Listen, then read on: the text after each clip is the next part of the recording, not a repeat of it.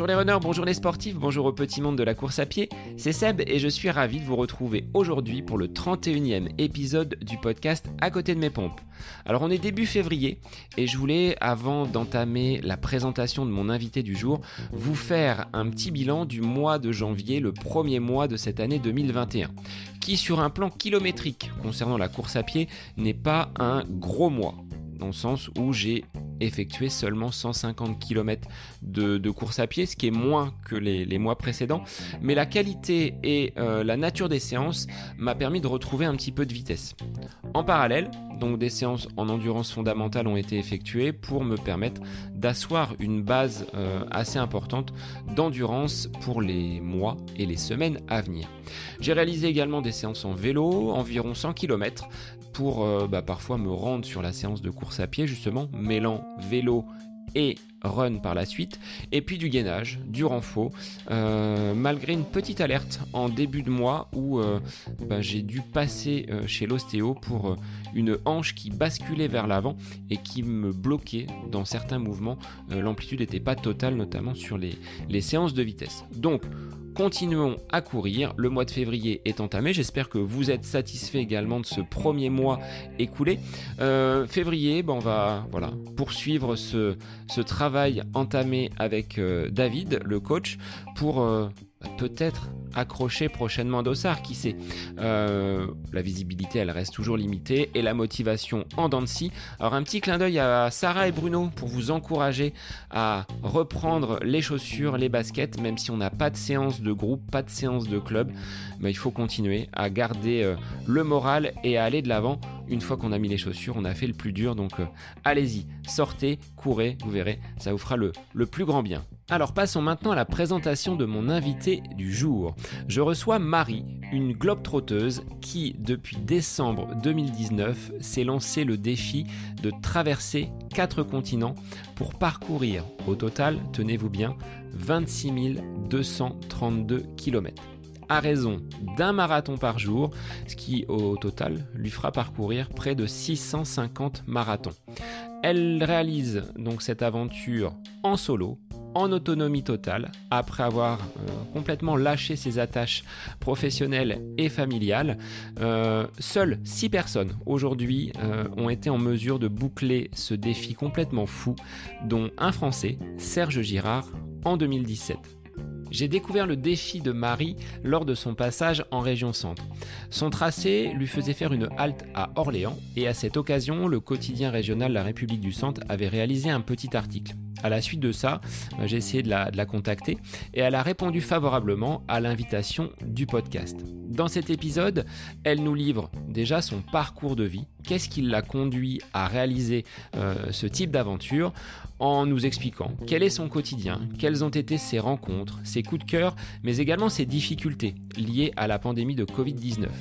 En mars 2020, avec la fermeture de nombreuses frontières, Marie a dû stopper involontairement son défi, ce qui n'a pas entamé son dynamisme, sa joie de vivre et ce chemin de vie qu'elle est en train d'écrire. Petit à petit, elle nous expliquera comment elle en est arrivée à courir, à courir aussi longtemps quelle a été sa préparation. Aujourd'hui, elle n'a pas connu la blessure, elle a déjà parcouru plus de 10 000 km, donc je vous laisse en compagnie de Marie pour un épisode autour du monde. Alors il dure un petit peu moins longtemps que le tour du monde, mais je vous souhaite en tout cas une très belle écoute.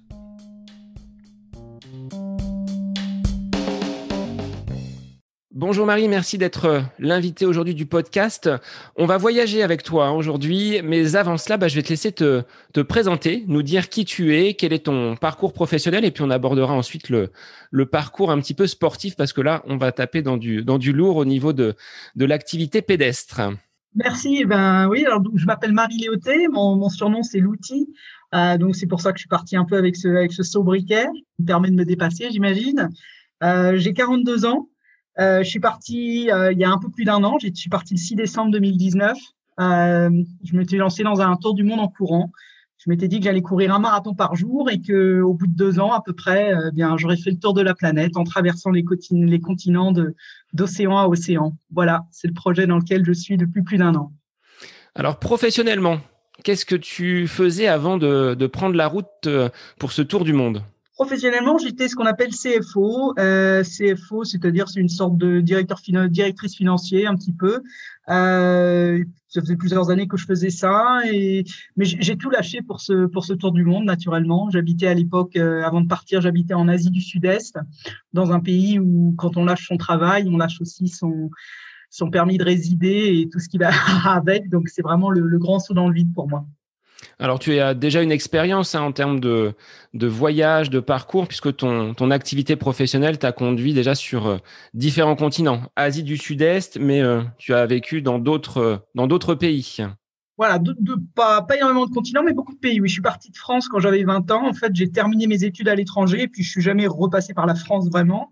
donc j'ai continué. Donc au début, je me suis installé en Écosse, et puis eu, il y a eu l'Angleterre, il y a eu l'Allemagne, il y a eu la Suisse, il y a eu la Grèce. Et puis, euh, et puis les sept dernières années, euh, il y a eu aussi euh, Singapour en, en, Asie du Sud-Est. C'était ma manière à moi de, de, de, de, voir le monde, en fait, finalement, de, de bouger comme ça professionnellement et dans ma vie. Et puis, ben là, il y a un an, j'ai décidé d'aller voir le monde autrement. Alors, est-ce que cette pratique de la course à pied, elle est venue euh, seulement il y a un an ou est-ce que tu avais déjà une expérience de, de la course? Comment tu en es venu à, à pratiquer le, le running? Il y a eu, quand, quand j'avais 20, 25, 26 ans, en fait, il y a eu un faisceau de, de circonstances assez, euh, assez extraordinaires. Avec le recul, je, je vois que c'était euh, c'est assez amusant, c'est un petit peu ironique aussi. Euh, j'avais été posté en Grèce avec mon travail et j'habitais donc près d'Athènes. Euh, et je travaillais sur l'avenue de Marathon, qui se situe juste entre euh, Athènes et Marathon. J'étais pas du tout course à pied à l'époque. Hein. Je suis un, je un paquet de cigarettes par jour. J'avais un peu lâché le sport que j'avais pratiqué intensément quand j'étais plus jeune. Et puis donc, euh, donc ce travail sur l'avenue de Marathon, euh, je faisais beaucoup d'activités dans la baie de Marathon, qui était pas très loin de la petite ville de Marathon. J'ai vu passer en 2004 le marathon olympique euh, sous les fenêtres de mon bureau. Ça faisait beaucoup de marathons, je trouve, euh, dans, dans, dans l'espace de temps euh, très réduit où j'ai travaillé en Grèce. Et puis donc, je me suis lancé dans un marathon. Donc, j'ai effectivement lâché le paquet de cigarettes. Et puis, quatre semaines avant le, le, marathon, je me suis inscrite. Donc, c'était un peu je me rendais pas compte à l'époque euh, de oui, mais je me rendais pas compte de ce que je faisais. En fait, en Grèce, il y avait pas beaucoup de littérature sur euh, sur le marathon. C'était le sport était très très confidentiel encore à l'époque euh, en Grèce. 2000, 2003, 2004, 2004. Et donc, je me suis lancé dans ce premier marathon sans, sans vraiment savoir à quoi m'attendre et, et, ça s'est super bien passé. J'avais un peu le, on appelle ça blissful ignorance en anglais. Ça veut dire que c'est un peu la, tout se passe très bien parce qu'on sait parce qu'on ne sait pas en fait. Et, puis à partir de là, c'est parti. En fait, j'ai tout de suite accroché à la course à pied. C'était un sport qui me correspondait tout à fait en termes d'endurance, en termes de dépenses d'énergie. C'était quelque chose qui me qui me canalisait bien. Donc par rapport à ton métier, peut-être, ça t'offrait justement une, une liberté d'aller te, dépenser après des, journées peut-être au, bureau qui étaient un petit peu harassantes ça, ça a ajouté beaucoup, on va dire, hein, parce qu'après, euh, à cette époque-là, je me suis lancé dans un boulot où j'étais en mode euh, ce qu'on appelle 100% voyage, 100% travel. J'étais dans une équipe d'audit et euh, on voyageait à travers une vingtaine de pays et à chaque fois, on se posait dans un pays pour deux, trois mois. Et en fait, d'avoir la course à pied comme hobby, ça me permettait tous les matins avant le boulot de traverser les, les villes de part en part en courant avant même qu'elles se réveillent euh, sur le mode il est 5 heures Paris s'éveille, mais c'est vrai qu'on voit les villes autrement quand les villes sont encore un petit peu endormies euh, le matin. Et j'ai trouvé ça fabuleux. Et en fait, euh, d'avoir le, running en compagnie de, de, ce métier un peu extravagant de, de voyage un peu partout, c'était c'était super. Et c'était surtout une très belle façon de voir le monde, encore une fois. Quelles seraient finalement les, les plus belles villes que tu as pu parcourir en courant? Alors avant celui, euh, avant le projet euh, Tour du Monde là. Ah mais j'ai eu des, en fait, je sais pas si je peux dire plus belles parce que moi je, les trouve toutes belles. Euh, finalement, c'est les villes, c'est des lieux de vie, c'est des lieux de, il y a des communautés, il y a qui se brassent, il y a des, je les trouve toutes formidables. Par contre, c'est vrai que j'ai eu des grosses grosses surprises. C'est vrai que quand j'ai été posté à, à, Lagos au Nigeria ça m'a énormément surpris. Personne sortait sans, garde du, corps à l'époque. C'était, euh, c'est vrai que c'était une ville qui était un peu, dangereuse, disons pour des expatriés surtout. Et, euh, et moi, je me suis lancé. J'allais en courant, euh, une petite blanche avec juste un short, un t-shirt, une paire de baskets. Et je courais comme ça, sans rien, sans aucune protection. Et en fait, ça surprenait tout le monde. Et en fait, j'étais incroyablement euh, accueilli. Enfin, c'était fou la réaction des gens sur mon passage. Donc euh, ça, ça a été une belle surprise. Et puis des belles surprises, il y en a eu beaucoup aussi dans dans des pays que je connaissais beaucoup moins. Par exemple, en Russie, j'ai eu des surprises extraordinaires de, de courir en Sibérie, une petite ville qui s'appelait Omsk. Je me rappelle, j'ai fait un demi-marathon là-bas. Un truc de fou. Il n'y avait pas une personne qui parlait un mot d'anglais. Et c'était juste euh, incroyable. Donc oui, non, non, des, des belles surprises en courant, il y en a tout le temps en fait. Donc tu as basculé de rien du tout en course à pied à directement un marathon. Alors tu vois, moi j'ai jamais fait de marathon, je me suis arrêté euh, au semi-marathon. Et comment tu en es venu là et comment tu as finalement aimé petit à petit cette, euh, cette pratique du marathon? Parce que euh, de courir pour soi, ok, mais là de, basculer directement sur un marathon, comment euh, bah, tu as pris du plaisir par la suite en fait, ça s'est passé, donc j'avais raconté le faisceau de circonstances avec euh, Autour du monde marathon, c'est vrai. Et dans cette petite baie de marathon où j'étais, à l'époque où je fumais encore quelques clopes par jour, j'avais un peu, un peu ralenti la consommation, mais il en restait. Euh, j'apprenais à faire de la planche à voile. Je faisais un peu de tout. Je faisais un peu de planche à voile. Quand il n'y avait pas de vent, je faisais un peu de kayak. S'il n'y avait pas trop rien, si la mer était pas trop bonne, j'allais faire un tour de vélo. Enfin, je faisais un peu de. Et un jour, euh, ces gens qui étaient là, au, le propriétaire d'ailleurs du, du, beach resort où j'allais, en gros, il, me taquine, il me dit euh, "Coup de Frenchie, t'es rigolote, hein, tu fais un peu de tout, euh, mais tu fais vraiment rien sérieusement en fait."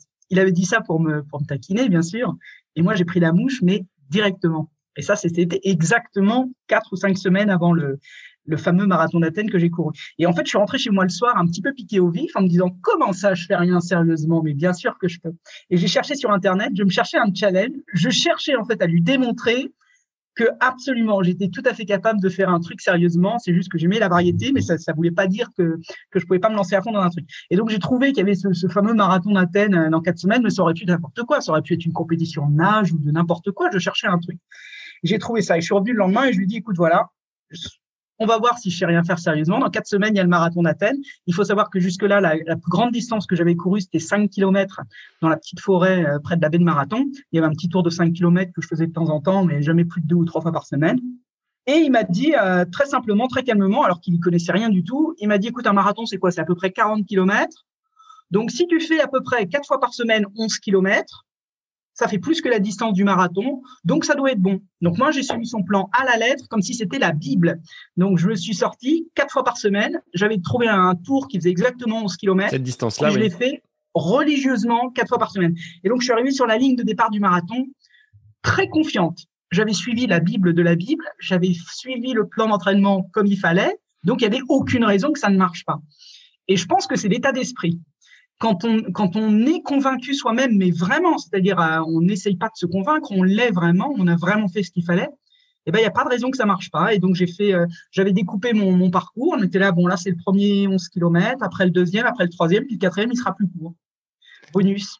Et je l'ai découpé comme ça et, et, tout s'est passé euh, normalement, super bien. sans difficulté. Voilà, je l'ai bouclé en 3h45. C'était mon premier marathon, qui était en plus un marathon en côte mais j'ai pas du tout, euh, j'ai pas vu la difficulté parce qu'on m'avait pas dit qu'il y avait une difficulté en fait.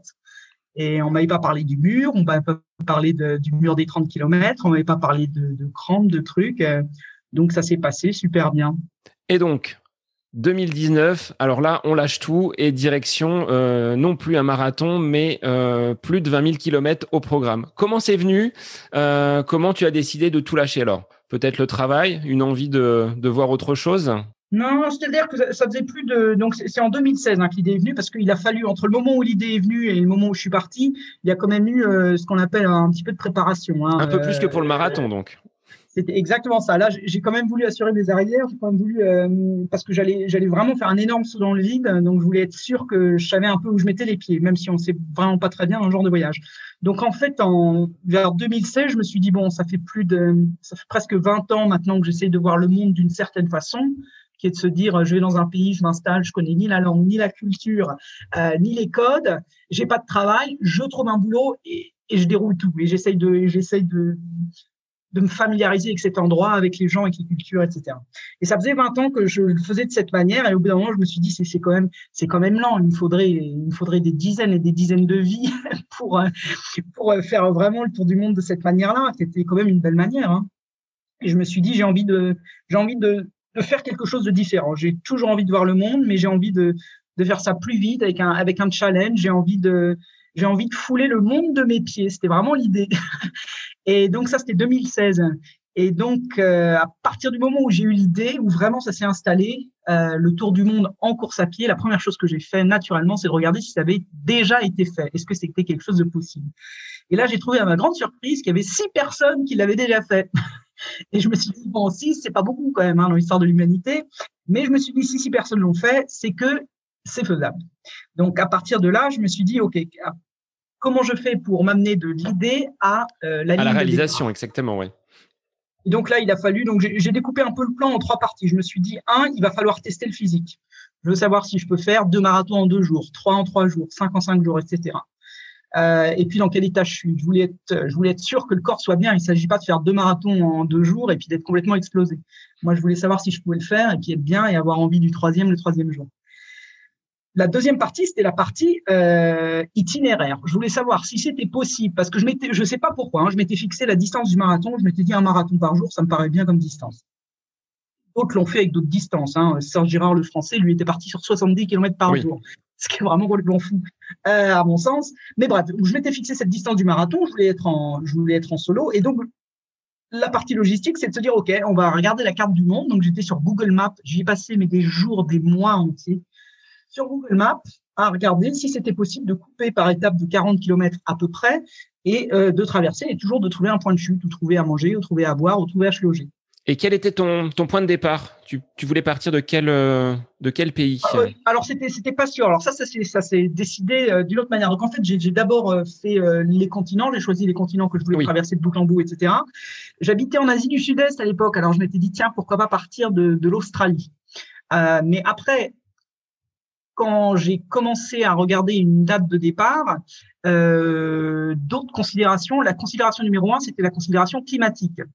Donc, il y a plusieurs points clés dans mon voyage. Il y a notamment la traversée des Andes, qui ne peut vraiment se faire euh, que dans une certaine fenêtre d'opportunité, on va dire, pour éviter les, neiges, pour éviter euh, euh, les moments de l'année où les cols sont coincés. Il y avait aussi des, il y a des traversées de désert, par exemple le désert en Australie, 1600 km de désert d'une traite euh, je voulais vraiment éviter de le faire en été. Oui. Euh, il y avait la traversée des Rockies euh, aux États-Unis que je voulais éviter de faire au plein cœur de l'hiver. Donc en fait, avec toutes ces considérations climatiques, j'ai réussi à tweaker mon plan en me disant bon alors avec tout ça, voilà les points où je peux partir à quelle époque de l'année. Et c'est comme ça que je me suis fixé de, de partir de l'Europe en à l'hiver 2019 euh, sachant que j'allais faire l'Europe du Sud et que donc les, les, conditions allaient être euh, idéales pour moi qui cherchais à éviter les froids extrêmes. Donc voilà comment ça s'est décidé. C'était un peu, un peu par hasard. Si j'avais pu partir d'Australie, vu que c'était proche de là où j'habitais, je pense que je l'aurais fait aussi. Et donc, en termes de préparation, tu as tout fait toute seule ou est-ce que tu as été épaulé par euh, bah, des personnes qui ont pu t'aider sur le, la reconnaissance, sur euh, l'organisation, sur ton entraînement également, puisque préparer euh, cette échéance de 20 000 km, je suis pas sûr de trouver un plan dans la littérature lié à la course à pied. Comment tu t'y es pris? Alors tu le disais tout à l'heure, hein, tester deux marathons deux jours, trois marathons trois jours, mais en termes de récupération, de, de, de, préparation, comment tu as mené cette, cette période? Alors, j'ai tout fait toute seule et de manière euh, la plus la plus intuitive possible, la plus instinctive. Euh, j'ai naturellement euh, lu les six livres qui avaient écrit par ces, qui avaient été écrits par ces six personnes qui ont fait le tour du monde en courant. chacune de ces personnes est revenue de son aventure, donc c'était cinq hommes et une femme. En, et ils ont écrit leur récit. Donc j'ai voulu lire, j'ai voulu voir à quoi ça ressemblait ce qui était formidable quand j'ai lu leur, euh, leur livre, c'est que j'ai découvert qu'en fait, ces six personnes étaient tous partis pour des, chacun parti pour des raisons complètement différentes. Ils ont chacun fait le trip de manière complètement différente. Et en fait, ça a permis déjà de me positionner un petit peu. Même si j'ai adoré chacune de leurs aventures, il y en avait où je disais, moi, je veux pas le faire comme ça. Oui. C'était propre à chacun. Moi, euh, voilà. Euh, je, je voulais pas partir sur un truc très compétitif, très euh, dépassement de soi, etc. Moi, c'était vraiment le, oui, je cours un marathon par jour, mais je prends du plaisir, euh, je visite ce qui est autour de moi. Oui, tu découvres. J'ai du temps, je cours mes marathons le matin, j'ai le temps l'après-midi de visiter. je veux le faire en solo, mais ça veut pas dire pour autant que je veux le faire complètement à la dure et planter ma tente dans moins 20 degrés, etc. Je veux pouvoir me reposer, je veux pouvoir vraiment profiter euh, de cette aventure parce que pour moi c'est le voyage d'une vie donc euh, j'ai vraiment envie d'accumuler les, beaux souvenirs et les belles expériences. Et donc, comme ça, j'ai pu me positionner un petit peu. J'ai contacté, j'ai été en contact avec deux de, de ces coureurs du Tour du Monde, mais euh, en termes de, en termes de conseils, ça a été très limité. Ils m'ont tous dit, écoute, il n'y a pas de manuel, il n'y a pas de guide. Tu vas devoir trouver toi-même comment t'entraîner, comment te préparer, et puis, et puis comment courir. C'est ça, ça t'est propre. Il n'y a pas, y a pas suffisamment de données pour euh, pour établir un, plan, pour établir euh, des, règles. Donc j'ai dû j'ai dû tout trouver moi-même et c'est moi qui me suis lancé ces défis d'en faire deux en deux jours, trois en trois jours, c'est aller jusqu'à neuf en neuf jours. Et au bout d'un moment, je me suis dit si je peux faire neuf en neuf jours et que vraiment j'ai aucune conséquence physique, euh, j'étais bien, je suis, je suis retourné au boulot le lendemain, j'avais ni mal aux jambes ni rien. Je me suis dit, bon, si j'en ai fait 9, je peux en faire 10. Si j'en ai fait 10, je peux en faire 11. Si j'en ai On peut monter le curseur voilà, et augmenter la, la voilà, charge Et au bout d'un moment, je me suis dit, il faut, voilà, il y a un moment où il va falloir que je me déclare prête, même si jamais on peut être prêt à regarder quelqu'un droit dans les yeux en lui disant oui, je vais faire 650 marathons euh, en deux ans. Euh, ça paraît absolument absurde. Mais donc j'ai monté cette euh, cette charge d'entraînement et puis en fait c'était très bien à l'époque parce que mon boulot était exactement à 20 km de chez moi et je rentrais en, courant le soir. Donc ça me faisait mon petit demi-marathon tous les jours. C'était très bien. Je le faisais à mon rythme, je le faisais comme je voulais. Je savais que quand je rentrais j'avais une bonne douche, un bon repas, et puis, euh, et puis voilà. Et puis en fait, le, le, corps supportait très, très bien ça. C'était absolument pas, c'était devenu complètement anodin en fait. Donc tout ça, ça se prépare. Encore une fois, de manière très intuitive. J'ai beaucoup appris à, à, écouter, vraiment, vraiment écouter le corps, écouter, écouter tout. Parce que le, la dernière chose, vraiment la dernière chose dont on a besoin, c'est qu'un petit inconfort euh, quelque part dans le corps se développe et devienne quelque chose d'ingérable. Donc pour, pour éviter ça, euh, il faut vraiment tout écouter et tout réajuster. Donc aussi dans l'année qui a précédé mon départ, j'ai voulu de manière préventive être suivi. Donc tous les mois, j'avais un rendez-vous chez mon physio et on regardait. Et il me disait, mais tu étais quand même ma cliente la plus bizarre parce que tu es ma cliente, tu es ma seule cliente qui n'a rien, tu aucun problème et tu viens me voir tous les mois. Pour faire le point. juste pour faire. Et regardez, et je lui dis, je veux tout regarder. Je veux regarder la biomécanique, je veux regarder comment, je veux regarder s'il y a des dégradations de mon mouvement. Je lui dis, il faut tout noter parce que je, là, pendant toute cette année, je vais augmenter mon volume. Si on voit que tout d'un coup, la hanche commence à être comme ça sur le côté, euh, le genou commence à bouger vers l'intérieur, je dis c'est des petites choses, mais il va falloir avoir l'œil. Et j'ai choisi mon physio, c'était un jeune. Je voulais pas quelqu'un qui a trop d'expérience, qui allait me dire mais non, c'est pas possible ton projet. J'en ai vu défiler des athlètes chez moi, ça marchera pas ton truc. Je voulais quelqu'un qui soit très ouvert d'esprit. Et il l'a été. Il a, fait un boulot formidable. Et je lui ai demandé des trucs pas simples. Je lui ai demandé notamment euh, dès les premiers mois où j'ai vu, je lui ai dit je veux changer la manière dont je dont je, je prends mes appuis. D'accord. Traditionnellement, la plupart des coureurs, si vous regardez dans un marathon, ils attaquent par le talon. Et je savais que quand on attaque par le talon, le choc initial, quelle que soit la, la chaussure que vous avez, avec toute la, la mousse d'absorption, le choc remonte directement dans le genou, puis dans la hanche, puis dans le dos, etc.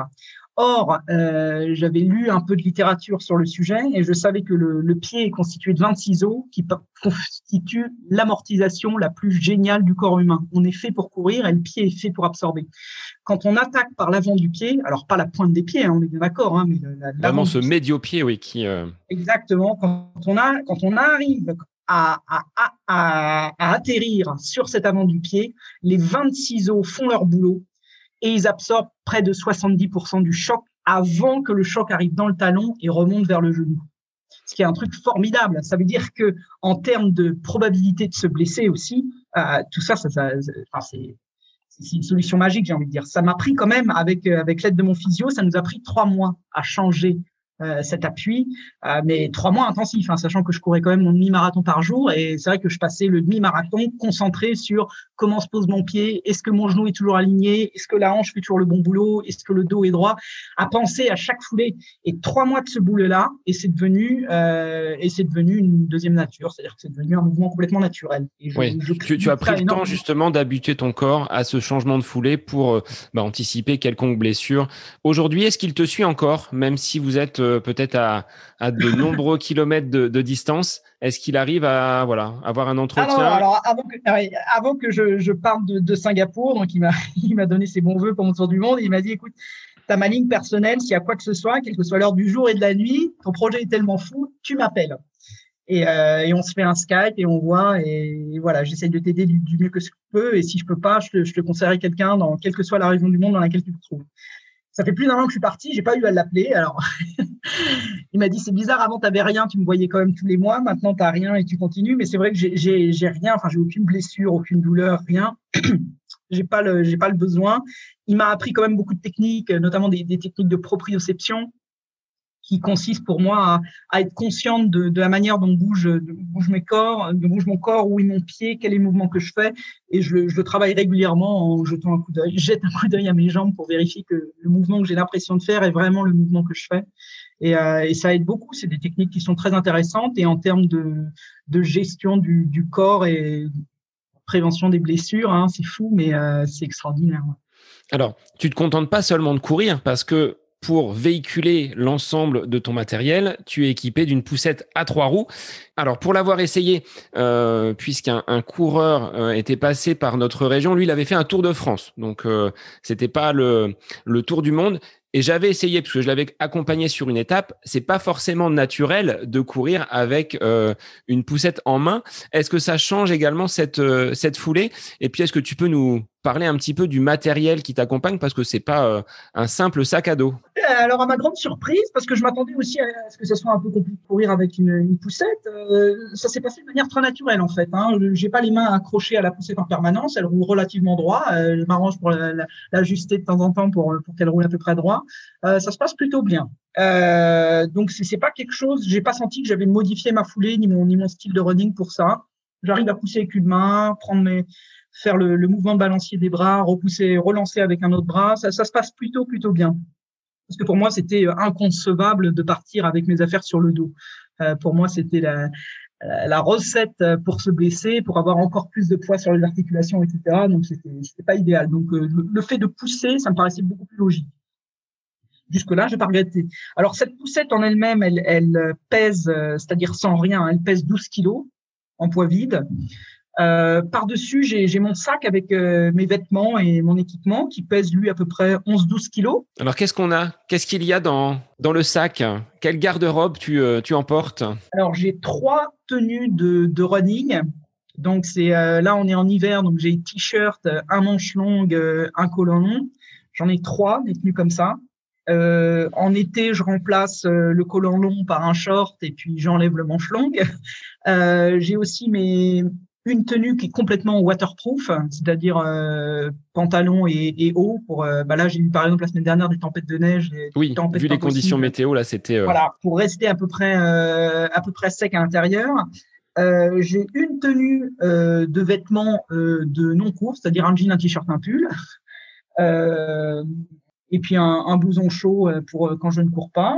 voilà, j'ai mon ordinateur et une trousse de toilette. C'est tout et tous mes câbles pour euh, mes parce que j'ai deux GPS qui fonctionnent en permanence euh, pour enregistrer ce que je fais parce que je le download tous les jours. Donc j'ai mes deux GPS plus deux GPS de rechange parce que je suis un peu parano avec ça.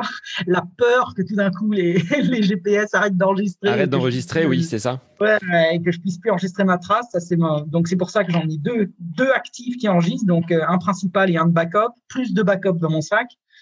Euh, j'ai aussi ma balise satellite qui fonctionne un peu comme une balise Argos, qui est mon un peu mon mon outil de secours euh, au cas où il se passe quoi que ce soit, au cas où j'ai vraiment un gros problème.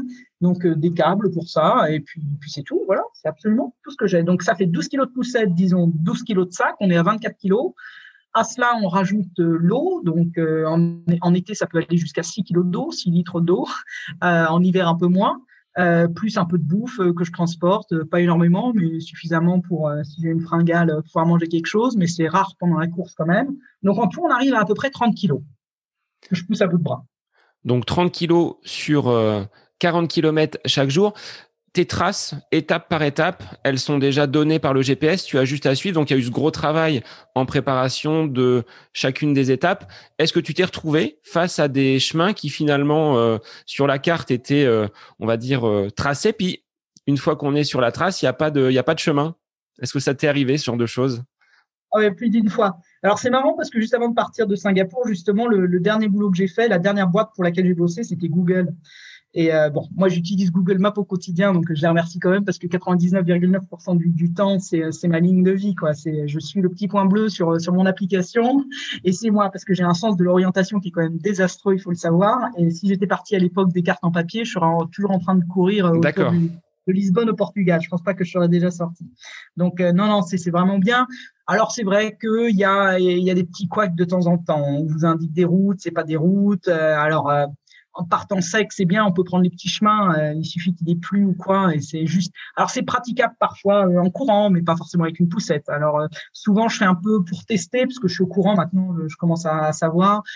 Je fais la combinaison entre les routes qui sont indiquées pour le cyclisme et celles qui sont indiquées pour le marcheur à pied. Puis j'essaye de voir un petit compromis, mais c'est vrai que des fois, je me rappelle en Espagne l'an dernier, Google m'envoyait pendant une, je crois pendant 20 kilomètres sur le front de mer, sur la, sur la plage, dans le sable. Donc, c'était pas du tout faisable avec la poussette de 30 kilos.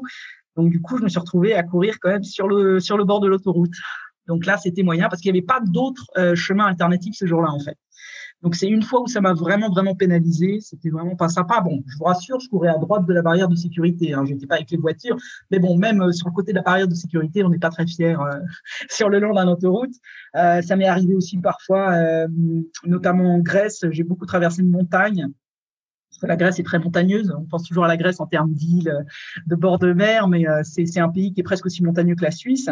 Et c'est vrai que j'en ai traversé des chemins de montagne parfois, euh, avec la, poussette à bout de bras, c'est juste euh, impossible. C'est des chemins, c'est du rocher, c'est très, très compliqué. Donc, ouais, il y, a, des petits imprévus et puis, on s'adapte, en fait. C'est le, maître mot, j'ai l'impression, de ce tour du monde jusqu'à présent, s'il faut s'adapter. Alors, tu parlais du mental tout à l'heure comment on arrive justement à repousser ses limites parce que tu le disais, hein, j'ai testé 9, j'ai testé 10, mais là, après euh, plus d'un an de d'épreuves et de et voyages, comment on arrive à garder la motivation? Est-ce qu'on se dit pas parfois, bon ben, je rentre à la maison, on plie la poussette et euh, et on met tout dans l'avion? Alors deux choses pour répondre à cette question. D'abord, tu parles de repousser ses limites moi, j'ai l'impression d'avoir toujours pas vu où elles étaient, ces fameuses limites. C'est-à-dire que j'en faisais deux en deux jours, trois en trois jours, cinq en cinq jours, neuf en neuf jours. Et au bout du neuf en neuf jours, j'étais très bien. J'avais pas du tout l'impression d'avoir même ne serait-ce que touché du doigt une limite quelconque. D'accord. C'est pour ça que ça m'a, j'ai eu la, certitude que je pouvais faire plus. Combien, je sais pas. Mais là, sur ce tour du monde, euh, est-ce que j'ai l'impression de les repousser jour, jour après jour? Est-ce que j'ai des problèmes de motivation? Mais non, pas du tout. Et il y a une très bonne raison pour ça. Pour faire ce que je fais, je me pose souvent la question comme quand je cours parce que les, gens me la posent cette question. Moi, je me la pose pas. Et donc, j'essaie d'y réfléchir quand je cours. Et je, suis arrivé à la conclusion qu'il y avait trois raisons fondamentales qui font que je peux faire ce tour du monde et que, à mon avis, n'importe qui d'autre qui remplit ces trois conditions peut le faire, ce tour du monde. La première euh, raison, c'est que je pense que je avoir un très bon capital génétique. Euh, pense que j'ai une constitution très forte, euh, je suis jamais malade, j'ai un corps en très bonne santé, j'ai aucun problème ni articulaire ni aucun problème de santé à, reporter et ça a été comme ça tout au long de ma vie. Donc je pense que ça c'est un c'est un atout majeur et une condition pour pouvoir faire ce que je fais. Euh, le deuxième atout, c'est que je pense avoir une biomécanique, on en a parlé tout à l'heure, qui est très bonne. C'est-à-dire que les mouvements euh, que je fais lorsque je cours euh, n'abîment pas mon corps, euh, n'abîme pas ses articulations et le maintiennent en bonne santé. Ça, j'en suis convaincu. C'est-à-dire que j'ai l'impression d'être quasiment plus forte chaque jour. Finalement, tu t'endurcis, plus tu cours, plus tu vas en fait euh, capitaliser. On n'a pas parlé des chaussures. Quel, euh, quel type de chaussures tu utilises? Parce que attends, j'y viens, j'y viens. Je oui, juste avant les trois. Donc, le premier, c'était le capital génétique. Le deuxième, c'est une biomécanique qui, je pense, est très bonne. Et le troisième facteur, c'est que j'ai une envie de, de, faire ce que je fais, qui est mais je dirais pas qu'elle est plus forte chaque jour parce que je sais pas comment elle peut être plus forte que ce qu'elle est parce que c'est un truc qui, me dévore depuis 2016 depuis que j'ai eu l'idée. C'est euh, ça fait plus d'un an que je fais ce tour ça fait plus d'un an que je me réveille chaque jour. Avant j'ai pas entendu une seule fois la, sonnette du réveil matin quelle que soit mon heure de lever, que ce soit 5 heures du mat ou 6 heures du mat, en fonction des saisons à l'heure à laquelle je vais commencer mon run, je suis levé avant parce que j'ai tellement envie d'y être. Et même s'il fait 46 degrés dehors, comme ça a été le cas cet été, et même si en ce moment je me traverse des tempêtes de neige, pas possible. J'ai envie, j'ai envie d'aller vers cette prochaine étape, j'ai envie euh, d'aller vers l'autre continent, j'ai envie de voir, j'ai envie de, j'ai envie de découvrir. Et ça, c'est, c'est pour ça que j'ai pas l'impression mentalement d'avoir euh, euh, beaucoup d'efforts à faire parce que l'envie est tellement est tellement forte finalement, oui. Exactement, que j'ai absolument pas l'impression d'avoir à avoir puisé dans des dans des réserves ou dans des. Moi, j'y vais parce que c'est un kiff mais absolu. Donc euh, donc voilà, je pense que ces trois facteurs-là, ça explique pourquoi euh, euh, j'ai l'impression que ce que je fais est très naturel et très c'est du plaisir tous les jours, vraiment. C'est pas juste un cliché de le dire, c'est vraiment. Euh, ceux qui ont couru à mes côtés jusque-là, il y a eu des gens quand même qui ont couru quelques marathons à mes côtés, qui m'ont accompagné sur quelques étapes. Ils disent tous, mais c'est fou, euh, tu es contente du début à la fin du, marathon? Bah oui, moi j'apprécie chaque euh, chaque mètre, hein, vraiment, même s'ils sont pas faciles. Il y a des mètres qui sont pas faciles. Je dis pas que tout est simple, c'est pas du tout ça que je dis. Oui, Que je l'apprécie, c'est vraiment ce que je voulais faire. Je suis dedans à fond. Voilà. Alors en termes de chaussures, tu me posais la question. Oui, c'est ça, parce que sur l'usure également, parce qu'il faut pouvoir se se ravitailler en, pneus finalement au bout de, de, ces nombreux kilomètres. Quelle est la durée de vie d'une paire de chaussures quand on court euh, un marathon par jour? Alors il y a les pauses, hein, parce que tu m'avais dit quand même, c'est euh, six jours de marathon et tu t'accordes quand même un jour, un jour de repos, ce qui nous permet aujourd'hui d'enregistrer cet épisode justement. Exactement, je suis un peu feignante, on me le dit souvent, on me dit ça, comment tu cours que six jours par semaine? Exactement je me prends mon petit dimanche. Non, en gros, en moyenne. Un par semaine, c'est surtout pour des régions de logistique, hein, naturellement. Il faut que je fasse mes lessives, il faut que je replanifie mon itinéraire, ça demande pas mal de boulot. Il faut que je fasse mes, réservations, il faut que un peu de mon équipement aussi, voilà. Donc euh, voilà pourquoi ce jour par semaine, euh, mais ça m'aurait pas dérangé de le faire sans. Euh, en termes de chaussures, alors euh, comme je t'en ai parlé tout à l'heure, j'ai changé ma foulée, ce qui veut dire que j'atterris plus sur le talon, j'atterris sur l'avant du pied. J'ai une foulée qui est du coup beaucoup plus souple, beaucoup moins impactante. Ce qui fait que mes chaussures, eh ben, voilà, euh, les chaussures que j'ai en ce moment, ça fait 2200 km. Et justement, aujourd'hui, je me posais la question, tiens, c'est mon jour de repos, est-ce que je vais racheter une nouvelle paire de godasses? Puis je regarde eux, puis non, la semelle est plutôt pas mal. Donc on est à 2200, je pense qu'elles vont facilement aller jusqu'à 3000. Donc les chaussures, jusqu'à présent, elles ont, elles ont toutes duré à peu près 2000 km, et je pense euh, peut-être plus maintenant. En fait, je les ai changés à chaque fois. C'était pas du tout la semelle qui était abîmée, c'était plutôt la structure autour. L'entourage, euh, voilà, le, mesh ou des choses comme qui ça. Commençait, Voilà, qui commençait à. il y avait des trous à droite à gauche, donc fallait changer. Non, ça dure plutôt bien. Alors les, chaussures, c'est vraiment pas le grand problème. Moi, à partir du moment où c'est confortable, ça me va. C'est le seul critère de sélection de la chaussure. Qu'elle soit confortable et qu'elle n'ait pas une semelle trop épaisse, parce que si elle a une semelle trop épaisse, elle va elle va affecter mon mouvement parce qu'elle va forcer mon pied à atterrir différemment. Donc, euh, je veille à ça et puis c'est tout. Donc, j'ai ni marque favorite, ni, euh, ni modèle favori. Le confort, c'est tout, des bons chaussons, on va dire. c'est ce que j'allais te demander parce que tu passes par des chemins, tu passes par des routes, donc t'as pas faut une chaussure qui soit polyvalente et qui te permette de d'accrocher et de parcourir ces différents euh, revêtements finalement. Ouais, ouais, mais donc euh, du coup je me rends compte que c'est pas, enfin beaucoup de chaussures font l'affaire en fait. Hein. J'ai couru avec beaucoup de marques depuis le début, beaucoup de modèles différents. Euh, j'ai pas voilà, il y a, trois jours, je passais dans des chemins où j'avais de la, j'avais de l'eau jusqu'aux chevilles. Voilà, la chaussure elle va être mouillée et puis voilà. Et puis Mais j'ai, malgré le, peu de, de, critères que j'ai, j'ai pas eu une cloque depuis le début, j'ai pas eu euh, aucun problème de quoi que ce soit. Donc euh, donc preuve de, résistance. En termes de, financement, parce que tu disais pour les chaussures, il faut parfois bah, changer et les acheter. Est-ce que tu as eu des sponsors, des gens qui t'ont euh, donné un coup de main financièrement pour euh, cette aventure? Ou est-ce que tu as tout géré une nouvelle fois seul? Alors tout gérer seul, il y a plusieurs, il y a plusieurs raisons pour ça. Donc il faut pas toujours. C'est vrai qu'une des premières questions que me posent les gens euh, qui sont un peu dans le running, qui découvrent mon aventure, c'est les sponsors. Comme si c'était une évidence alors que c'est pas du tout une évidence et ça je, tiens à le rappeler c'est-à-dire que avant que je parte de mon aventure parce que là je suis maintenant à 10 000 10 300 km ce qui est quand même un, gros chiffre euh, de running euh, avant que je parte de mon aventure, si, vous alliez sur Google et que vous faisiez mon nom, euh, vous ne trouviez pas grand-chose. Vous trouviez mon parcours professionnel, les quelques marathons et Ironman que j'ai fait, mais rien de plus qu'un sportif normal, milieu de pack, rien d'extraordinaire. Donc pourquoi est-ce qu'un sponsor irait mettre des sur moi, ça, ça paraît absurde. je pourrais être n'importe quel charlot qui dit ah bah tiens, moi je vais faire le tour du monde, voilà en courant, et puis au bout de trois mois j'ai mal au pied, j'arrête. Bon, il faut savoir que c'est un voyage très long. Ça s'étale sur deux ans. C'était le plan de deux ans. Maintenant, ça va être plutôt trois ans à cause du Covid.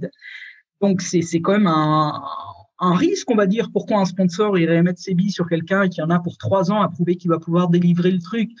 C'est un challenge particulier ce que je fais. Donc, j'en veux pas du tout au sponsor de pas s'être mis derrière moi. J'ai quand même essayé euh, pour la forme, histoire de dire j'ai quand même essayé. C'est vrai que j'ai pas eu de réponse et je euh, je leur en veux pas. Par contre, euh, quand j'avais contacté les, les fameux six qui ont fait le tour du monde avant moi, ils m'ont tous dit la même chose. Ils m'ont tous dit alors écoute, il faut être prête à partir toute seule, sans sponsor et en autosuffisance complète. Ils m'ont dit, par contre, tu auras peut-être une surprise quand tu arrives vers 80% euh, de ton voyage, 90% de ton voyage et que ça commence à se boucler. Là, il va y avoir des gens qui vont te proposer des chaussures, de l'équipement, du ceci, cela.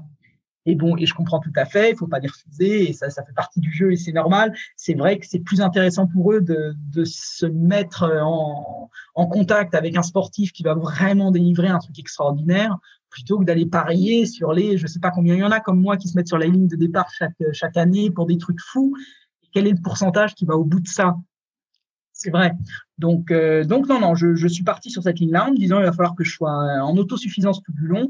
Donc aussi depuis 2016, quand j'ai eu l'idée, euh, mon troisième âme de travail après le, la préparation physique, la préparation logistique, c'était aussi la préparation financière. Moi, j'ai mis euh, toutes mes économies, toute ma vie là-dedans. Donc de côté pour. Euh, ah, il y a voilà, moi j'ai pas de maison, j'ai pas de voiture, j'ai pas de meubles, j'ai pas de, j'ai pas tout ça, tout ce que quelqu'un normal de 42 ans normalement a, accumulé au cours de sa vie. Moi j'ai rien de tout ça. Euh, j'ai tout mis dans ce tour du monde. C'est vraiment, euh, c'est, le projet de ma vie, c'est mon aventure et, je voulais euh, m'en donner les moyens. Donc financièrement, ouais, j'y vais solo. Et humainement, quand tu passes de ville en ville, de village en village, comment euh, tu perçois l'accueil des personnes? Parce que en France, on va dire, c'est peut-être pas forcément en France où ça va être le plus simple d'avoir une hospitalité et que quelqu'un frappe à notre porte pour euh, peut-être être logé, prendre une douche ou autre. Je sais que si quelqu'un venait moi aujourd'hui frapper à ma porte pour prendre une douche avec une poussette, je sais pas trop comment je l'accueillerais. Comment toi tu perçois cet accueil à la fois ben par rapport à la France que tu as traversée. On parlera de ton arrivée à Châteaudun, euh, dans notre euh, région. Mais euh, à l'étranger, quel accueil tu as été frappé peut-être par certaines populations, certaines personnes qui t'ont ouvert gracieusement leurs portes alors, euh, je te rassure, euh, quand je dis que je prépare ma logistique, c'est quand même que je prépare euh, mes points de chute euh, avec à peu près, j'ai toujours à peu près deux semaines d'avance. Donc, je ne vais pas complètement à l'aventure en me disant je vais frapper à la porte et advienne que pourra. C'est c'est pas mon aventure, c'est pas le type d'aventure que je fais. autant que faire se peut, je prévois. alors, je suis sur un budget qui est quand même limité, mais je prévois toujours. Hein, J'essaie toujours des bed and breakfast, des maisons d'hôtes, des gîtes.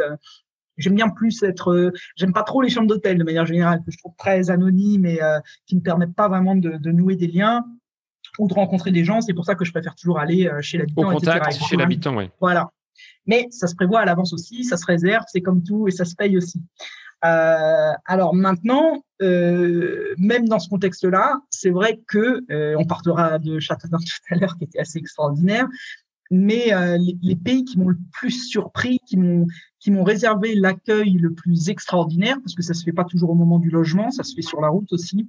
Jusqu'à présent, c'est les pays des, Balkans. Moi, si tu me demandes mon top 3 ou top 4 des pays euh, les plus incroyables, les, plus géniaux, les plus beaux que j'ai traversés, c'est sans hésitation euh, la Slovénie, la Serbie, la Croatie, et pour le quatrième, je vais mettre l'Albanie. Et c'est fou parce que souvent les gens me disent bon, pourquoi tu dis ça? Tu as quand même fait la Grèce, tu as quand même fait l'Italie, tu as quand même fait l'Espagne, tu as quand même fait. Et je dis oui, c'est des très beaux pays, mais c'est des pays qui sont très proches euh, euh, de ma culture, qui sont euh, qui sont familiers, j'ai envie de dire, avec avec ce que je connais. Et finalement, quand je passe dans ces pays-là, quand je passe en France, quand je passe en Italie, en Espagne, même en Grèce, quelqu'un qui fait son footing avec une poussette, bah oui, ça peut être une mère de famille qui fait son footing avec une poussette. Moi, j'ai un physique, je suis plutôt petite aux cheveux bruns, la peau un peu mate, je peux être du coin, je peux juste être sorti de ma maison, faire mon petit 5 km avec mon bébé dans la poussette en courant. Je tu passe dans le paysage, tu passes inaperçu. Exactement. Alors que quand j'arrive dans ces pays-là, les pays que j'ai cités, que j'ai adorés, que ce soit la Slovénie, Croatie, Serbie et l'Albanie, euh, déjà, quelqu'un qui fait son footing euh, au milieu de la campagne là-bas, euh, C'est pas c'est pas quelqu'un du coin parce que quelqu'un du coin qui est en bonne santé, qui tient bien sur ses deux jambes, il est comme tout le monde, il est au champ, il travaille avec les animaux, il travaille. Donc déjà courir. En plus, une femme avec une poussette, donc tout le monde croit qu'il y a un enfant dedans naturellement. Euh, c'est complètement euh, hallucinant. Et alors là, ce qui est incroyable, c'est que invariablement, j'avais des, des, des, actes de gentillesse à mon égard. Euh, fou. Moi, je me rappellerai toujours, j'arrivais en Albanie, donc je venais déjà de descendre toute la côte croate. Je passe en Albanie et j'étais là, les paysages sont magnifiques là-bas, et c'était des champs et des détails à droite à gauche, avec la, montagne en, toile de fond. Et voilà cette petite voiture qui passe, mais cette voiture, mais elle avait, je sais pas si elle avait 30, 40, 50 ans, j'en sais rien, elle brinque balai de tous les côtés, avec une petite mémé qui conduisait au volant. Et elle me voit passer, elle dit des trucs en Albanie que je comprends pas, elle s'arrête 200 mètres plus loin, il y avait des arbres là, elle cueille des figues, elle cueille des poires, je sais pas si c'était des poires, je crois que c'était des poires. Et elle, attend que j'arrive et elle me pose tout sur la poussette, elle me donne tout, elle retourne dans sa voiture, elle trouve une bouteille d'eau sous, euh, sous un siège de sa voiture, elle me donne la bouteille d'eau et je me dis mais cette femme elle a rien et elle me donne tout. Et elle me connaît pas, elle sait pas ce que je fais, et elle sait pas, elle sait juste une chose, c'est que je suis une étrangère, que je suis pas du coin, et que je fais un truc qui est quand même un peu pas normal pour euh, euh, pour quiconque habite dans la région. Et elle m'a tout donné, et euh, avec une, une gentillesse extraordinaire. Et ça, je l'ai beaucoup rencontré, et même en Serbie en Croatie. Il suffisait que je m'assoie pour faire une petite pause sur un, euh, moi, je m'asseoir sur un petit muret sur le bord de la route. Il y avait des gens qui sortaient des maisons, qui me demandaient si je voulais du thé, si je voulais du. On parlait même pas le même langage. Moi, je parle, je parle quatre langues, mais je parle pas ces langues-là, oui, oui. Euh, des, des, des, pays de l'Est. Et, et, on arrivait à se comprendre. Et je me faisais servir du thé, je me faisais offrir, m'offrir un bout de gâteau. C'était, c'est extraordinaire. C'est des petites choses, mais qui montrent euh, un ils sont accueillants de l'étranger et ils veulent donner le meilleur euh, aux étrangers. Et c'est vrai qu'un un des pays, et j'en suis désolée parce que ça montre euh, que j'ai un a priori, et je pense qu'on a tous des a priori. C'est vrai qu'en Serbie, je m'attendais pas à ça. Moi, j'ai grandi dans les années 90. Oui, on pense à la, guerre. On pense à la guerre, on pense aux Balkans, on pense aux, atrocités, on pense. Et malgré tout, je pensais y aller avec un esprit ouvert et plutôt vierge de tout euh, préjugé. Et j'ai été, c'est un des pays qui m'a plus le, plus chamboulé parce que d'abord c'est d'une beauté, mais vous n'avez pas idée à quel point c'est beau la, Serbie.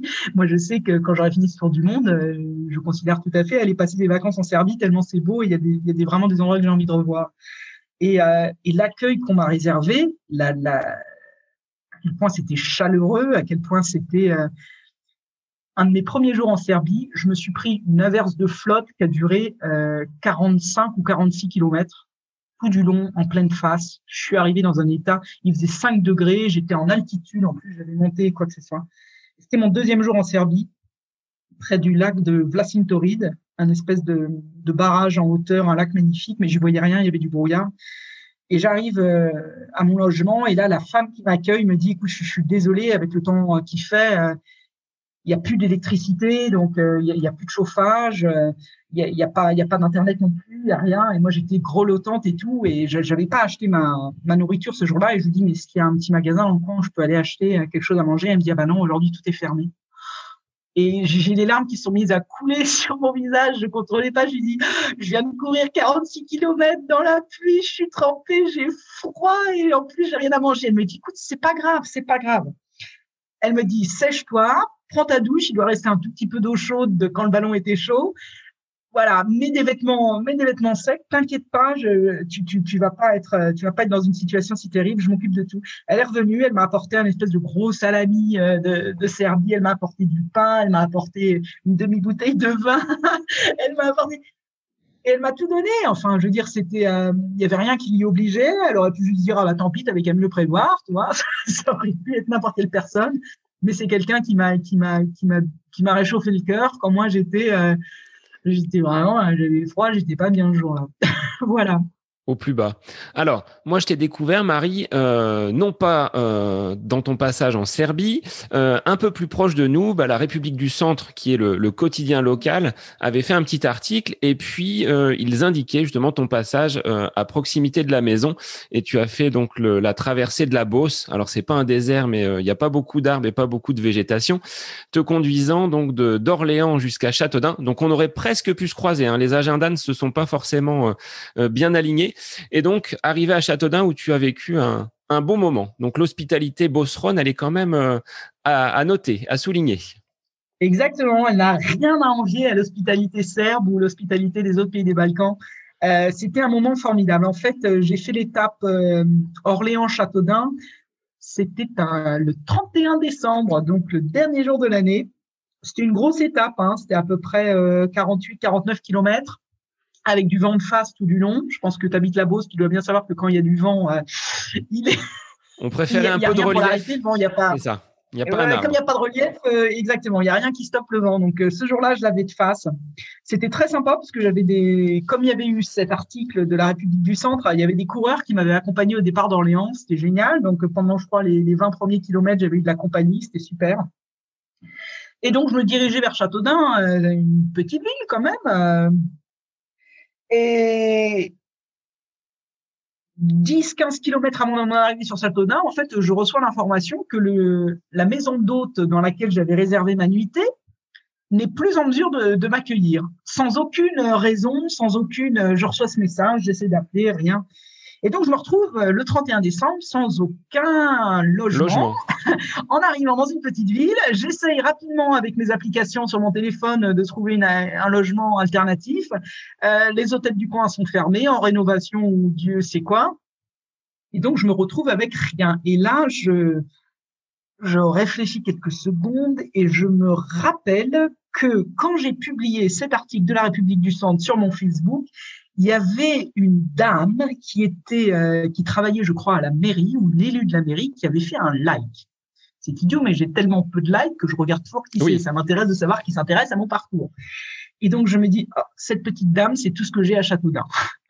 Je lui envoie un message sur Messenger en lui disant, écoutez, vous me connaissez pas, je vous connais pas, j'ai vu que vous aviez liké mon, mon article hier. L'article a été sorti à mon sujet euh, sur mon voyage. Voilà, j'arrive à Châteaudun d'ici euh, une heure et demie une heure et demie, deux heures. On est le 31 décembre.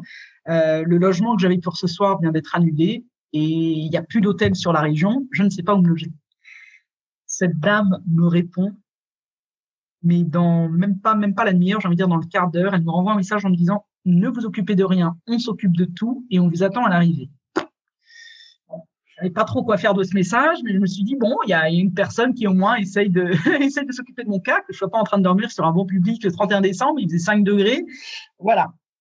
Et j'arrive à Châteaudun, et alors là, il y avait toute l'équipe municipale en écharpe bleu, blanc, rouge. Il y avait des citoyens qui avaient été prévenus par un post Facebook qui était là tous à m'attendre. Euh, ils m'ont fait un accueil euh, extraordinaire. J'ai été applaudi à mon arrivée. Moi, je suis jamais applaudi à mon arrivée. Hein. J'arrive, c'est tout à fait anonyme. Ils m'ont fait une réception à la mairie avec un accueil formidable. Euh, j'ai pu rencontrer des gens. J'ai passé, on a passé des heures là. Bon, dans le respect des règles sanitaires. Oui, malgré tout, voilà. Quand même, on était quand même avec les masques, avec tout ce qu'il fallait, mais euh, ils ont fait le maximum. Et là, euh, Marianne, donc cette euh, élue de la municipalité de, de, Châteaudun, me dit "Écoute, pas de problème. En fait, pour ton logement ce soir, il y a un, il y a un gîte juste en dessous du château. voilà, tu il est fermé, je crois qu'il était fermé plus ou moins, mais elle me dit, tu as une chambre là-bas et la mairie le prend en charge moi, je me disais, c'est quand même, c'est formidable parce que ces gens-là me connaissent pas, euh, ils savent pas qui je suis et ils me donnent en fait. Donc j'imagine aussi que ce que je fais a une certaine résonance avec eux, euh, le fait que je sois une femme seule qui fait le tour du monde courant, qui prend sa liberté, etc. En plus dans le contexte actuel de la crise sanitaire. Mais pour moi, c'est rare en fait d'avoir cet écho-là, d'avoir tout d'un coup ce retour extraordinaire euh, en, que je reçois moi en termes de, de gentillesse, euh, d'actes de bienveillance et euh, donc ce regain, ce regain de d'intérêt pour ton pour ton aventure te, te, nourrit encore plus au niveau confiance, au niveau moral. Là, tu as dû repartir euh, sur cette année 2021 puisque bah tu as passé la nuit à, à Châteaudun euh, 2021 sur de sur de bons rails. Tu tu disais par rapport au Covid, justement, comment ça a impacté ton, ton parcours et ce que tu avais programmé. Est-ce que tu peux nous en dire quelques mots sur ce qui était prévu et ce qui a dû être, entre guillemets, mis, euh, mis un peu de côté? Oui, alors pour dire les choses très simplement, Euh, nous sommes le 30 janvier 2021, alors nous enregistrons ce podcast. Je devrais être en train d'atteindre Sydney sur la côte euh, est de l'Australie. Donc, je devrais être en train, d'après mon tableau Excel, de euh, boucler la traversée de mon deuxième continent. Et à ce 30 janvier, je viens de traverser la Belgique, je suis en train de descendre vers le Luxembourg et vers la Suisse. Donc, je suis toujours en Europe en train de, de crapahuter, de zigzaguer entre zones de confinement, de reconfinement, de déconfinement, entre pays ouverts, pays fermés, frontières, etc. Donc, effectivement, euh, le plan que j'avais fait initialement est complètement chamboulé. Euh, le plan que j'avais fait tenait compte de contraintes euh, climatiques. Par exemple, je voulais éviter les froids extrêmes. Je voulais. Bon, alors là, c'est j'ai pas eu le choix là. Je viens de me prendre des tempêtes de neige ces derniers jours. Euh, je viens de me prendre des températures euh, de moins 6 degrés. Je viens de bon. Ça fait partie de l'adaptation. Moi, comme euh, je me répète souvent quand je cours et quand je me rends compte que je dois adapter mon plan encore une fois, parce qu'encore un pays que je dois traverser, là, je devais arriver en Allemagne. Bon, bah, l'Allemagne est fermée, alors que je me faisais une grande joie d'arriver vers Berlin. Je m'imaginais déjà au Brandenburg, je m'imaginais des choses extraordinaires. Bon, il a fallu refaire la route, etc. Et je me dis toujours, mais depuis le début, de toute façon, depuis le, dès le moment où j'ai fait le plan de ce tour du monde, j'allais pas faire le tour d'un monde parfait. J'allais faire le tour du monde, le tour du monde tel qu'il est, avec toutes ses contraintes. Il y avait des pays que j'aurais bien aimé traverser, mais qui sont des pays en guerre. Il y avait des régions où j'aurais bien aimé traverser, notamment en Afrique, mais qui sont des régions euh, devenues dangereuses par euh, les conflits, les après-conflits. Donc depuis le début, c'est le cas. Alors là, c'est beaucoup plus fort en ce moment parce qu'une pandémie à l'échelle mondiale comme ça, c'est c'est c'est du jamais vu, voilà. C'est jamais vu, c'est extraordinaire. Mais quand même, ce n'est que l'extrapolation de ce que j'ai vu dès le moment où j'ai fait mon plan. C'est c'est pas un monde parfait sur lequel je cours. C'est un monde qui a ses propres contraintes. C'est un monde qui est malade par endroits. Euh, c'est un monde que je ne peux pas traverser malgré tout aussi librement que, que je voudrais là, on est dans la, situation extrême, mais, euh, ce n'est ce n'est que ça. Alors le plan, oui, il est changé là en ce moment. C'est les choses s'accélèrent tellement là, notamment euh, récemment que je, refais mon plan quasiment toutes les deux semaines. Oui, ce que tu disais, hein, tous les 15 jours, tu, euh, mm. tu balises ton parcours sans avoir plus de, de visibilité. Est-ce que tu t'es retrouvé bloqué justement entre ce mois de mars et, et aujourd'hui dans des pays où tu as dû rebrousser chemin et prendre l'avion pour, pour partir? Alors, bloqué physiquement, ça m'est arrivé deux fois. Hein, parce que bon, rerouter l'itinéraire, c'est arrivé multiples fois, là, notamment récemment, je peux pas faire l'Allemagne, je peux pas faire l'Autriche, bon, ça me fait juste euh, passer ailleurs, on va dire. Bloqué physiquement deux fois. La première fois, c'était, euh, ça faisait trois mois que je courais, parce que j'étais parti du Portugal au mois de décembre, et le 10 mars, c'était le jour où j'arrivais à Pise. J'étais super contente d'arriver en Italie, moi. Et donc, je vais me faire une grosse étape, j'arrive à Pise. Et là, à Pise, l'hôtel m'accueille en me disant, écoutez, euh, on vient de décréter le, premier confinement euh, national. C'était le premier pays en Europe qui déclarait son confinement à l'échelle nationale. C'était un gros truc. Hein. Et l'hôtel me donne une, petite fiche qui est une fiche de laisser-passer, qui est tamponnée par les autorités locales et qui m'autorise le lendemain matin à quitter l'hôtel et à aller à l'aéroport. C'est tout ce que j'avais le droit de faire. Parce qu'à partir du 10 mars en, Italie, tous les logements touristiques étaient fermés et tous les mouvements, ne serait-ce que de ville à ville, étaient interdits. C'était un truc fou à l'époque. Hein. Maintenant, on y est habitué, ça fait un an qu'on vit avec. Mais à l'époque, il fallait savoir que c'était un truc vraiment euh, très, très brutal. Donc, je me suis retrouvé avec ce petit laissez-passer. J'ai eu ma nuit pour euh, pacter mes bagages et pour euh, trouver un billet d'avion pour aller, Dieu ne sait où, mais pour sortir de ce pays dans lequel je, je ne pouvais plus rester. Donc bon, il se trouve que j'ai pris un billet d'avion pour, pour la France et je suis revenu me, me mettre à l'abri je pensais euh, pour une durée de quelques semaines et en fait ça a duré trois mois et j'ai pu repartir d'Italie au mois de juin. Donc ça c'est la première fois où j'ai été bloqué physiquement. Le mois de juin, je suis donc début juin, je suis reparti d'Italie. J'ai fait donc la descente de toute la côte croate, euh, le tour de la Grèce, je suis remonté dans les Balkans et je me suis retrouvé une deuxième fois bloqué physiquement, c'est-à-dire sans autre choix, euh, au moment du passage entre la frontière slovène et la frontière autrichienne. Et là, il s'est trouvé que autour de la Slovénie, tous les pays autour était fermé. C'est-à-dire, euh, pour moi, le critère, c'est à partir du moment où les logements touristiques sont fermés et les mouvements sur le territoire sont interdits, là, je peux plus y aller. Oui, là, c'est compliqué. quand même mon tour dans, dans, le respect des règles. Et à la frontière euh, autrichienne, ils m'ont dit, écoutez, euh, vous pouvez rentrer si vous voulez, mais vous ne pourrez pas vous loger et vous n'avez plus le droit de, de circuler d'une région à l'autre. Donc, bah, clairement, mon voyage s'arrêtait une deuxième fois. Donc là, au mois de novembre, j'ai été bloqué un mois et demi. Et puis, quand la France a, a annoncé le 15 décembre qu'elle rouvrait ses frontières, je me suis dit très bien, je repars d'un point que j'ai déjà traversé en France. Et à partir de ce point, parce que je vais avoir une ligne continue sur ma traversée de l'Europe, je vais traverser la France du sud au nord en attendant que ça se décoince à droite à gauche. Et bon, alors j'ai eu un petit peu de chance. C'est vrai que la Belgique a été ouverte, le Luxembourg où je suis en ce moment est ouvert, la Suisse est encore ouverte, la Slovénie est ouverte. Donc il y a quand même un passage vers l'est parce que mon but c'est quand même de boucler la traversée de l'Europe et qui s'arrêtera donc à Istanbul en Turquie. Euh, il y a quand même un moyen d'y aller, mais il y a un moyen d'y aller à aujourd'hui. Euh, peut-être que demain, ce sera différent. Il suffit qu'un pays se bloque et parcours ne fonctionne plus. C'est comme ça depuis des mois, je, je rajuste au fur et à mesure. Donc, quand tu as euh, repris en juin, tu es reparti de là où tu t'étais arrêté au mois de mars. Tu as, voilà, pour avoir cette continuité euh, au niveau de ta trace. Euh, je suis parti de Pise, exactement du même endroit en termes de coordonnées, coordonnées géographiques. Alors, comment ta famille perçoit ce voyage quel a été leur accueil quand tu leur as dit bon ben écoutez, euh, je prends ma poussette et euh, je pars pour 20, plus de 20 000 kilomètres? Alors quand j'ai commencé effectivement à à dire un peu ce que j'avais dans la tête, à dire mon projet, finalement ça m'a un peu surpris. Je m'attendais à ce qu'il soit un peu plus euh, genre ah bah il est bien celle, qu'est-ce qu'elle va faire? Et non, en fait c'était juste ah ouais mais c'est génial. Il n'y a pas eu de surprise en termes de je pense qu'ils me connaissent bien aussi. Hein, c'est ma famille, mes amis proches ont eu la même réaction. Je pense qu'ils étaient tous, euh, ils se sont joints immédiatement à mon enthousiasme. Mais il n'y a pas eu de réaction de oh bon non, enfin quand même une femme seule et tout. C'est pas d'eux que c'est venu. Eux ont été tout de suite euh, à l'unisson avec mon enthousiasme en me disant bah c'est génial ce que tu vas faire. Ah ouais, t'es prêtre. Vas-y raconte-nous qu'est-ce que t'as fait comme préparation, voilà, etc.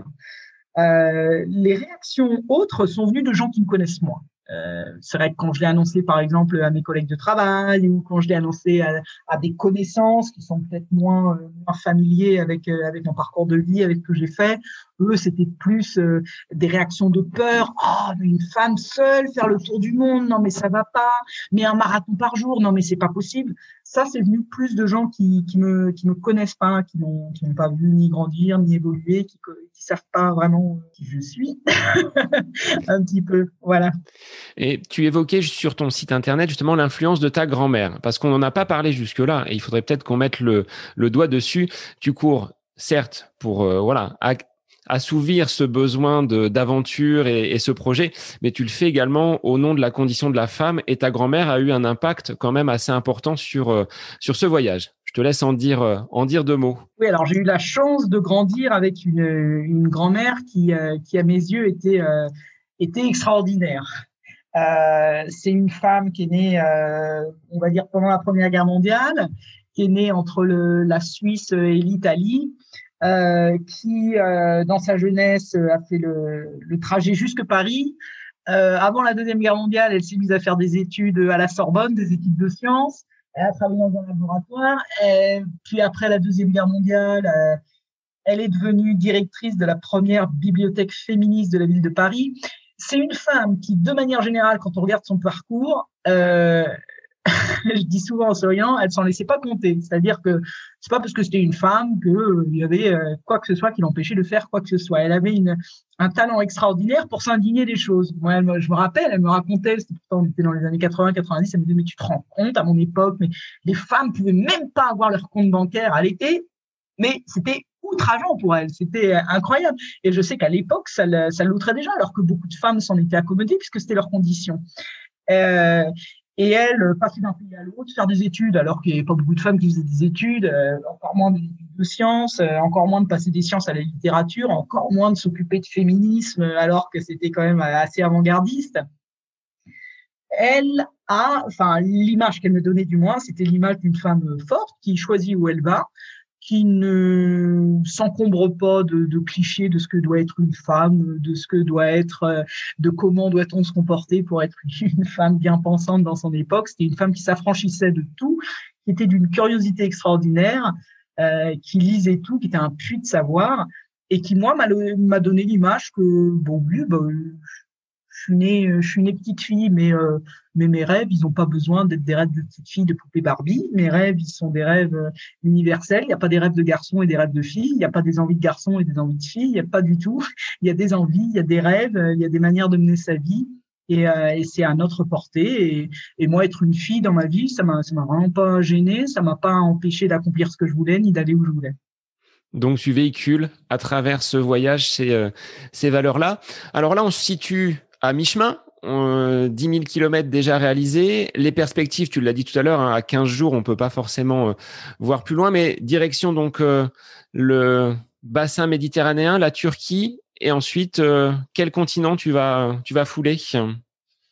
Alors ça va être compliqué euh, en 2021, c'est compliqué. Euh, L'Australie est un continent qui est depuis le début de la crise euh, complètement fermé au tourisme. C'est-à-dire, euh, pour le dire en, un mot comme un mille, euh, quand on veut rentrer en Australie, il faut un visa. Donc déjà, ils ne donnent plus de visa. Le mien est en attente depuis le mois de depuis le mois d'avril. Et bon, je sais que c'est un no-no pour pour toute l'année 2021. Et en gros, quand on veut rentrer, il faut aller faire une quarantaine dans un hôtel qui est choisi par le gouvernement. Donc il y a très d'hôtels, donc il y a très peu de place pour les entrants. Donc les entrants sont choisis euh, sur des critères euh, impérieux, c'est-à-dire euh, on a de la famille, de la famille malade à visiter, ou bien alors un, un motif de business extraordinaire. C'est pour ça que vous voyez souvent des stars de Hollywood qui y vont parce qu'ils ont un film à tourner ou quoi que ce soit. Mais le tourisme, c'est non. Ils n'accueillent pas. Et ils ont annoncé récemment qu'ils n'accueilleraient certainement pas de touristes pour toute l'année 2021. Donc, ça veut dire que l'Australie, qui était la prochaine, parce que je fais mon tour du monde en continu, l'Australie, qui était ma prochaine étape, euh, je ne pourrais probablement pas la faire cette année. Il va falloir quand même que je change de continent au bout d'un moment, parce que je ne peux pas passer des années à courir sur l'Europe. Donc, je pense passer directement à l'Amérique du Nord. Donc, l'Amérique du Nord, c'est un peu plus simple pour moi dans la mesure où j'ai déjà mon visa. Euh, j'ai un visa de 10 ans pour les États-Unis et je peux aller aussi au Canada, donc ça me permet de pouvoir bouger sur le continent. Maintenant, c'est pas aussi simple que ça. C'est vrai que pour l'instant, on ne peut pas y rentrer pour faire du tourisme. Euh, donc, il faut que j'attende de, voir que les, les règles s'assouplissent un peu. Ça sera pas pour l'immédiat, parce qu'on a vu que les États-Unis ont eu des gros problèmes de gestion de la crise. L'Amérique du Sud était aussi un peu bouchée. J'avais choisi comme pays de traverser euh, continent à continent, donc de traverser via le, Chili, l'Argentine et l'Uruguay. Pour l'instant, ces pays sont pas vraiment euh, accessibles. En plus, ils ont le, variant du Brésil qui commence à, rendre la crise de moins, en moins gérable. Ça va jouer à l'oreille. Encore une fois, on va voir, on va, on va s'adapter. Quand, il y aura un continent qui commencera à aller un petit peu mieux, qui commencera à guérir, hein, à accepter un peu les, les visites, euh, ce sera mon signal pour pour y aller et pour pour me lancer. Mais pour l'instant, je peux je peux vraiment pas savoir de quoi 2021 sera fait. C'est encore un peu un peu mystérieux pour moi. Et est-ce que tu envisages peut-être au vu de cette situation sanitaire et de la complexité des, euh, étapes à mettre en place, de faire une pause sur, euh, sur ce projet ou de continuer à courir, mais en optant finalement pour une trace un petit peu différente? Euh, C'est une très bonne question. Moi, je j'ai vraiment pas envie d'arrêter dans la mesure où j'ai l'impression d'être lancé. En fait, j'ai l'impression d'avoir lancé la machine, la machine corps qui court son marathon par jour et, qui, et qui, qui, prend un énorme plaisir à ça. Et, et en fait, je découvre en étant euh, bloqué entre guillemets en Europe euh, beaucoup plus longtemps que ce que j'attendais, euh, je découvre que je prends plaisir partout. Même là, j'ai traversé la Belgique, c'était pas du tout euh, dans mon plan, c'était pas une envie particulière que j'avais. Et, euh, et j'ai été reçu super bien en Belgique et j'ai adoré traverser les Ardennes qui sont magnifiques et que je connaissais pas, même si c'est un terrain très difficile et les conditions étaient rudes, mais j'étais super contente de traverser les Ardennes, ces forêts magnifiques, ces, ces paysages incroyables. J'ai été super contente et je me dis bah en fait ça me force à découvrir autre chose et ça me force à aller au-delà de ce que j'avais planifié sur mon tableau Excel qui était un petit peu ma zone de confort. Donc tant que je peux continuer à faire ça, euh, j'ai envie de continuer parce que c'est pas du temps perdu, c'est pas des kilomètres perdus, c'est pas de l'effort perdu. Et ça, c'est toujours en adéquation, c'est toujours euh, très pertinent avec mon idée qui était de découvrir le monde. Et en fait, ça me force à aller à, aller ailleurs. Et finalement, c'est euh, c'est une contrainte qui, qui commence à me plaire un petit peu, à m'emmener euh, à m'emmener ailleurs, à me faire bouger en me disant bah tiens la, la Belgique c'est pas très sexy quand même. Hein. Eh bah si, la Belgique, c'est vachement sympa. Donc, euh, donc tant que je peux continuer, j'ai envie de dire je continue. Euh, après, bon, bah, euh, comme comme c'est arrivé au confinement numéro 1 puis numéro 2, j'ai quand même eu 111 jours d'arrêt euh, dans cette première année de course, hein, d'arrêt complet. euh, eh bien, si ça doit se reproduire, ça se reproduira. Moi, j'ai pas envie de, briser les règles. J'ai envie de, faire ça dans le respect des règles. J'ai pas envie d'être un facteur de contamination. J'ai pas envie d'être pointé du doigt. J'ai envie d'être réglo avec ça. Donc, on verra. Alors, durant ces coupures, tu l'évoquais là, ces 111 jours de, pause, on continue à courir ou on laisse la poussette de côté? Alors, le premier confinement qui a duré trois mois, j'ai eu mais une, chance incroyable. J'ai trouvé un bout. Donc, j'étais à Paris et Paris était en confinement total, c'est-à-dire qu'il n'y avait plus, il avait plus une voiture dans les rues de Paris. C'était euh, et je me suis dit mais mince, mais quand même, il faut que je m'entretienne ma forme. Et on avait le droit de sortir qu'une heure par jour autour d'un kilomètre de sa maison. C'était un truc de fou. Je me suis dit mais comment je vais tout perdre? Et en fait, euh, j'ai trouvé un super boulot euh, bénévole, hein, naturellement, euh, je distribuais des, repas dans les rues pour les, SDF. Et alors donc, allons-y Charlie, j'ai pris ma poussette et en fait j'allais collecter des repas chez les gens qui les préparaient, chez des, citoyens, et je les distribuais dans les rues. Donc je courais la journée dans les rues de Paris avec ma poussette à collecter des repas, à les donner aux SDF dans les rues. Et je me faisais comme ça 20, 30 plus kilomètres euh, à vélo parfois, euh, en courant avec la poussette. Euh, et c'était super. Et tous les jours, je me levais avec la banane et j'allais faire déjà un truc qui était utile, ce qui était génial. dans les rues de Paris désertes, en courant, et je maintenais ma forme. Donc ça, le premier confinement, ça a été extraordinaire. Donc tu as pu optimiser finalement ta forme et garder le rythme, parce que on peut se dire, une coupure de 100 jours, est-ce qu'on a la faculté de repartir de l'avant. Donc là, tu as pas, tu as pas coupé finalement. C'est ça. Donc la première coupure, la première coupure, c'était 79 jours. Hein. C'était le, confinement de mars, avril, mai jusqu'à début juin. Et la deuxième coupure, euh, je me suis retrouvé. Alors c'était un peu, c'était un peu différent. Je me suis retrouvé en Grèce. Donc encore une fois, j'ai trouvé un petit boulot euh, bénévole. Euh, j'ai bossé pour une ONG qui s'occupe des migrants. Il y a beaucoup de migrants en Grèce hein, parce qu'ils arrivent sur les îles, continuent d'arriver d'ailleurs par nombre. Et donc je bossais pour eux. Et alors la manière dont j'entretenais ma forme, c'est que du coup quand on bosse en tant que bénévole pour une ONG, on a ce qu'on appelle un laissez-passer. Et donc avec ce laissez-passer, ça veut dire que je pouvais, euh, j'allais en courant au boulot et, je revenais du boulot en courant. C'est un peu différent, mais ça me permettait quand même de courir mes 15-20 km par jour et puis de, de, garder un peu ma forme. Tout en faisant quelque chose cool quand même. Oui, voilà, toujours dans l'utilité, comme euh, pendant le, premier confinement à Paris. Est-ce que tu aurais une anecdote un peu drôle euh, à nous livrer de cette expérience et de ces premiers 10 000 kilomètres? Un peu drôle, je sais pas, mais c'est vrai que euh, voilà, je suis souvent en contact. Je fais à peu près une fois par mois en moyenne, je fais une visioconférence avec des enfants des écoles. Et, euh, souvent, euh, la manière dont on se prépare un peu, c'est qu'ils vont jeter un petit coup d'œil à mon blog et et puis ils relèvent un billet qui leur a bien plu, des photos qui leur a bien plu, et puis on en discute, et puis on voyage. Et alors invariablement, le, blog qui est le numéro un chez les enfants, c'est le blog en Croatie où j'ai sauvé une, une, comment on appelle ça, une, une portée de, de petits chiots. En fait, je courais au milieu de la campagne en Croatie, au milieu de nulle part, c'était au mois d'octobre. Et puis tout d'un coup, j'entends, rien et pas un bruit, j'entends un bruit et je me dis, oh un enfant qui pleure, je me dis c'est pas possible, je cours avec une poussette, je suis une femme seule, je vais me retrouver avec un enfant abandonné sur, les bras. Donc je garde la poussette et puis je vais voir, il y avait que des champs autour, donc euh, je m'aventure un peu. Et là je retrouve euh, à mon étonnement six tout petits chiots mais qui étaient âgés de, de deux ou trois jours, ils avaient encore les yeux fermés, les oreilles pas formées, etc. Six petits chiots éparpillés autour d'une cagette qui avait été visiblement lancée euh, là sur le côté, donc j'en fais une petite pile, ils arrêtent de pleurer, et je me dis, bah, qu'est-ce que je fais maintenant avec six petits chiots sous les bras? Donc, euh, j'ai dégagé tout ce que j'avais dans le, dans le panier du dessous de, de Bob, euh, ma poussette. J'ai mis ma, mon, petit, mon petit manteau polaire euh, en dessous, je les ai tous ramassés, et ça m'a pris, euh, je sais plus combien de temps, je courais, je courais, je sonnais à toutes les fermes alors en plus, on était en Croatie, je parle pas de croate, alors j'étais Google Traduction sur mon téléphone pour expliquer, c'est pas mes chiots, je les ai trouvés sur le bord de la route, etc. Et effectivement, au bout de, je sais pas combien de fermes j'ai fait, une dizaine de fermes probablement. Par chance, j'ai trouvé euh, cette maison dans laquelle le fils était vétérinaire, euh, qui a fait des pieds et des mains pour appeler tous les vétérinaires du quartier jusqu'à en trouver un qui veulent bien accueillir ces six petits chiots et et voilà, c'était la, la, mission sauvetage de la journée. C'était euh, c'était rigolo. C'est vrai que je vois beaucoup d'animaux euh, sur le bord de la route et puis, euh, bah, alors parfois pas toujours en très bon état naturellement. Mais là, d'avoir pu en sauver six, c'était c'était une anecdote euh, rigolote qui m'a fait chaud au cœur. Et puis encore une fois, c'était euh, l'accueil des Croates superbe qui ont toujours voulu m'aider, me filer un coup de main. Et voilà, c'était une jolie petite anecdote. Ça reste ta région favorite. Hein. Les Balkans restent au cœur justement des, des, mm. émotions que tu as pu vivre vraiment intenses.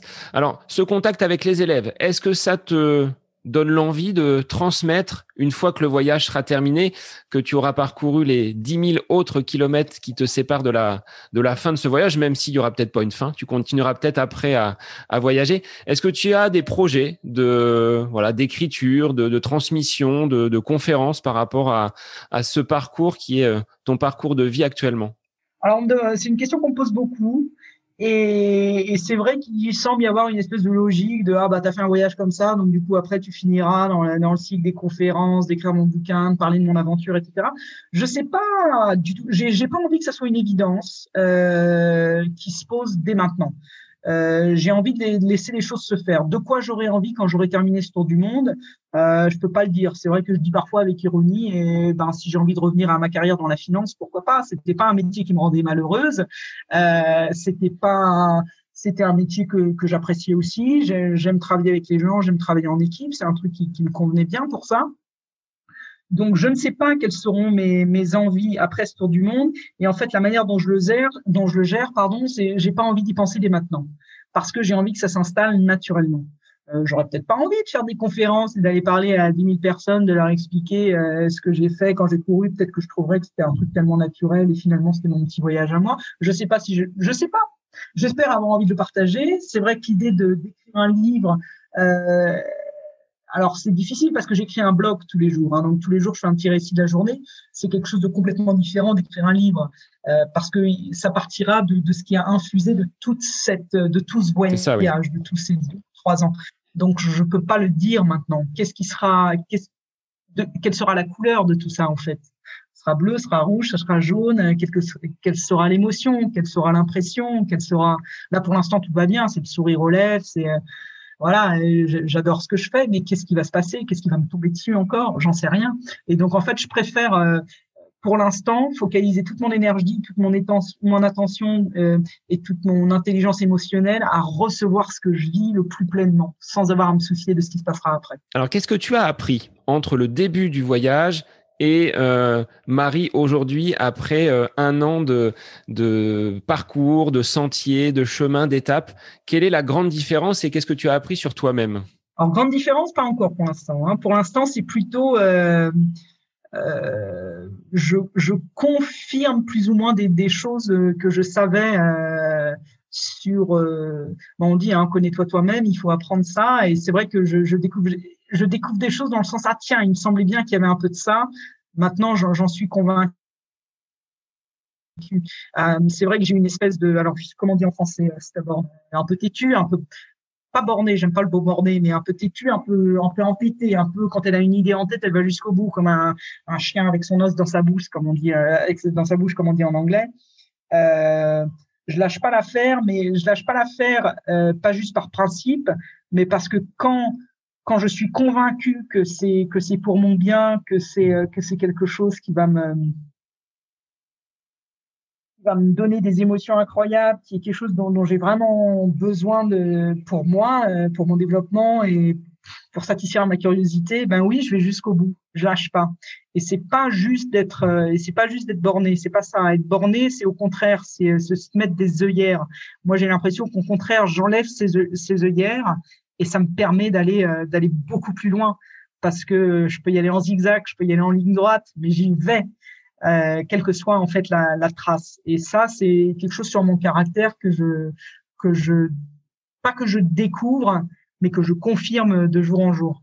Et, euh, et ça m'explique beaucoup de choses aussi sur la manière dont j'ai vécu ma, ma vie jusqu'à présent. Et c'est vrai que j'ai pas, je suis pas toujours resté dans les sentiers battus. J'ai pas fait comme il fallait.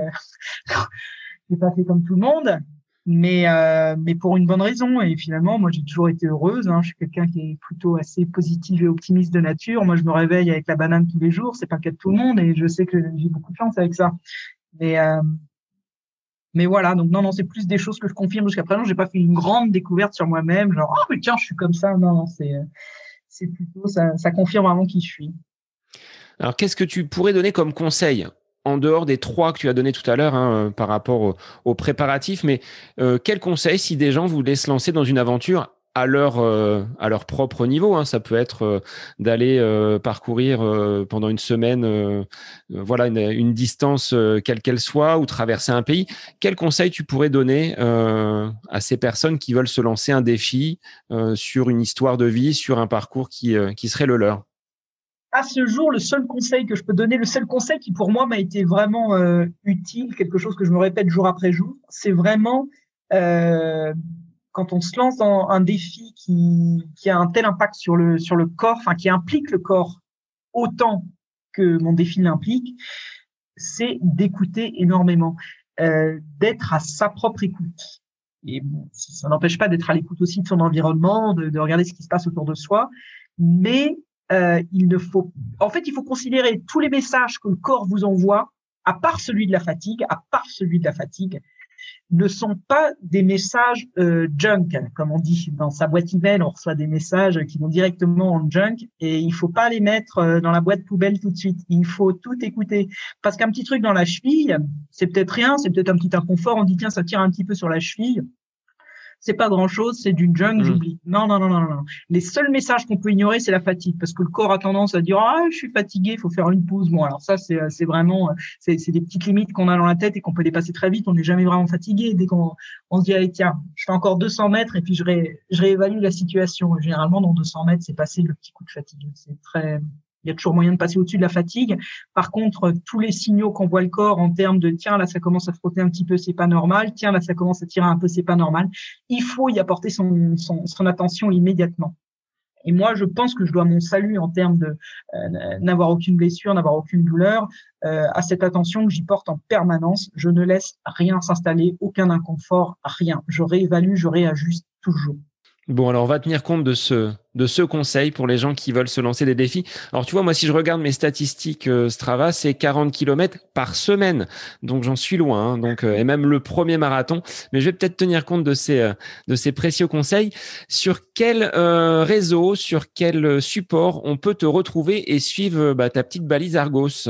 Alors, ma petite balise Argos, elle est sur mon site. Donc, mon site, c'est, alors, tu pourras peut-être l'écrire, je sais pas, en dessous Je mettrai les liens, je mettrai tous les liens c'est www.l'outil-run.com, Donc là, on trouve tout. Il y a mon billet de blog quotidien, il y a mes photos, il y a l'avancée de ma trace, il y a le lien euh, sur les GPS. Donc, je suis sur euh, Garmin et Strava. C'est downloadé tous les jours sur Garmin et Strava. Il y a le numéro de la journée, l'étape avec le nom de la ville de départ, de la ville d'arrivée. Euh, vous voyez kilomètre par kilomètre comment j'ai avancé.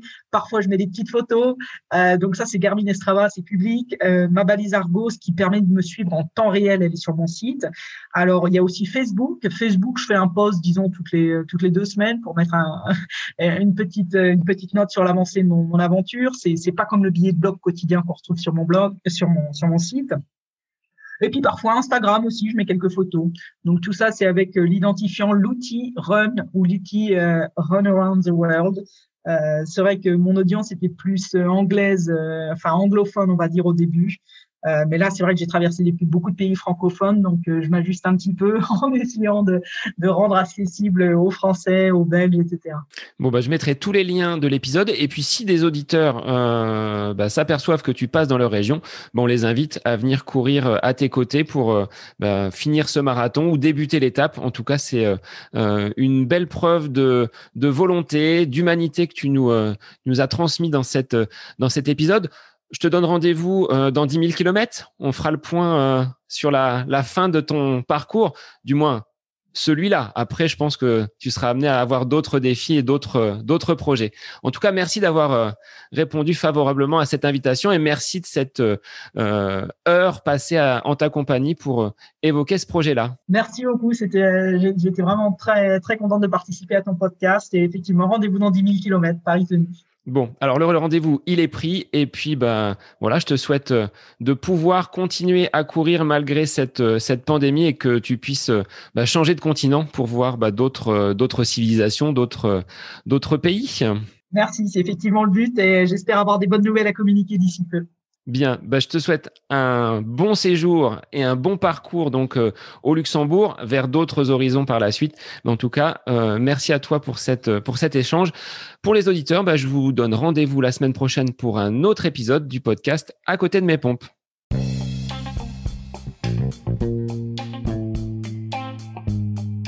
J'espère que cet épisode avec invité vous aura plu. Je vous remercie infiniment de votre écoute. Pour euh, faire remonter le podcast dans les classements, je vous invite à laissez une petite évaluation sur Apple Podcast, 5 étoiles, un petit commentaire, ça me fera énormément plaisir et vous permettrez au podcast d'être remonté, diffusé, euh, déployé sur euh, ces différentes plateformes de façon euh, bah, plus importante encore qu'il n'est actuellement. Et puis je vous invite à me retrouver sur les différents réseaux, hein, Facebook, Instagram. Laissez votre petit message, votre commentaire, ça me fait plaisir d'échanger avec vous. Si vous avez des questions, si vous voulez voilà échanger sur quelconque sujet en lien avec la course à pied, mais pas que, parce que le sport c'est une philosophie de vie et c'est une passion qui nous anime de façon commune, donc n'hésitez pas à venir échanger avec moi. Sur ce, je vous souhaite une bonne fin de semaine, un bon week-end et je vous dis à la semaine prochaine pour un nouvel épisode du podcast à côté de mes pompes.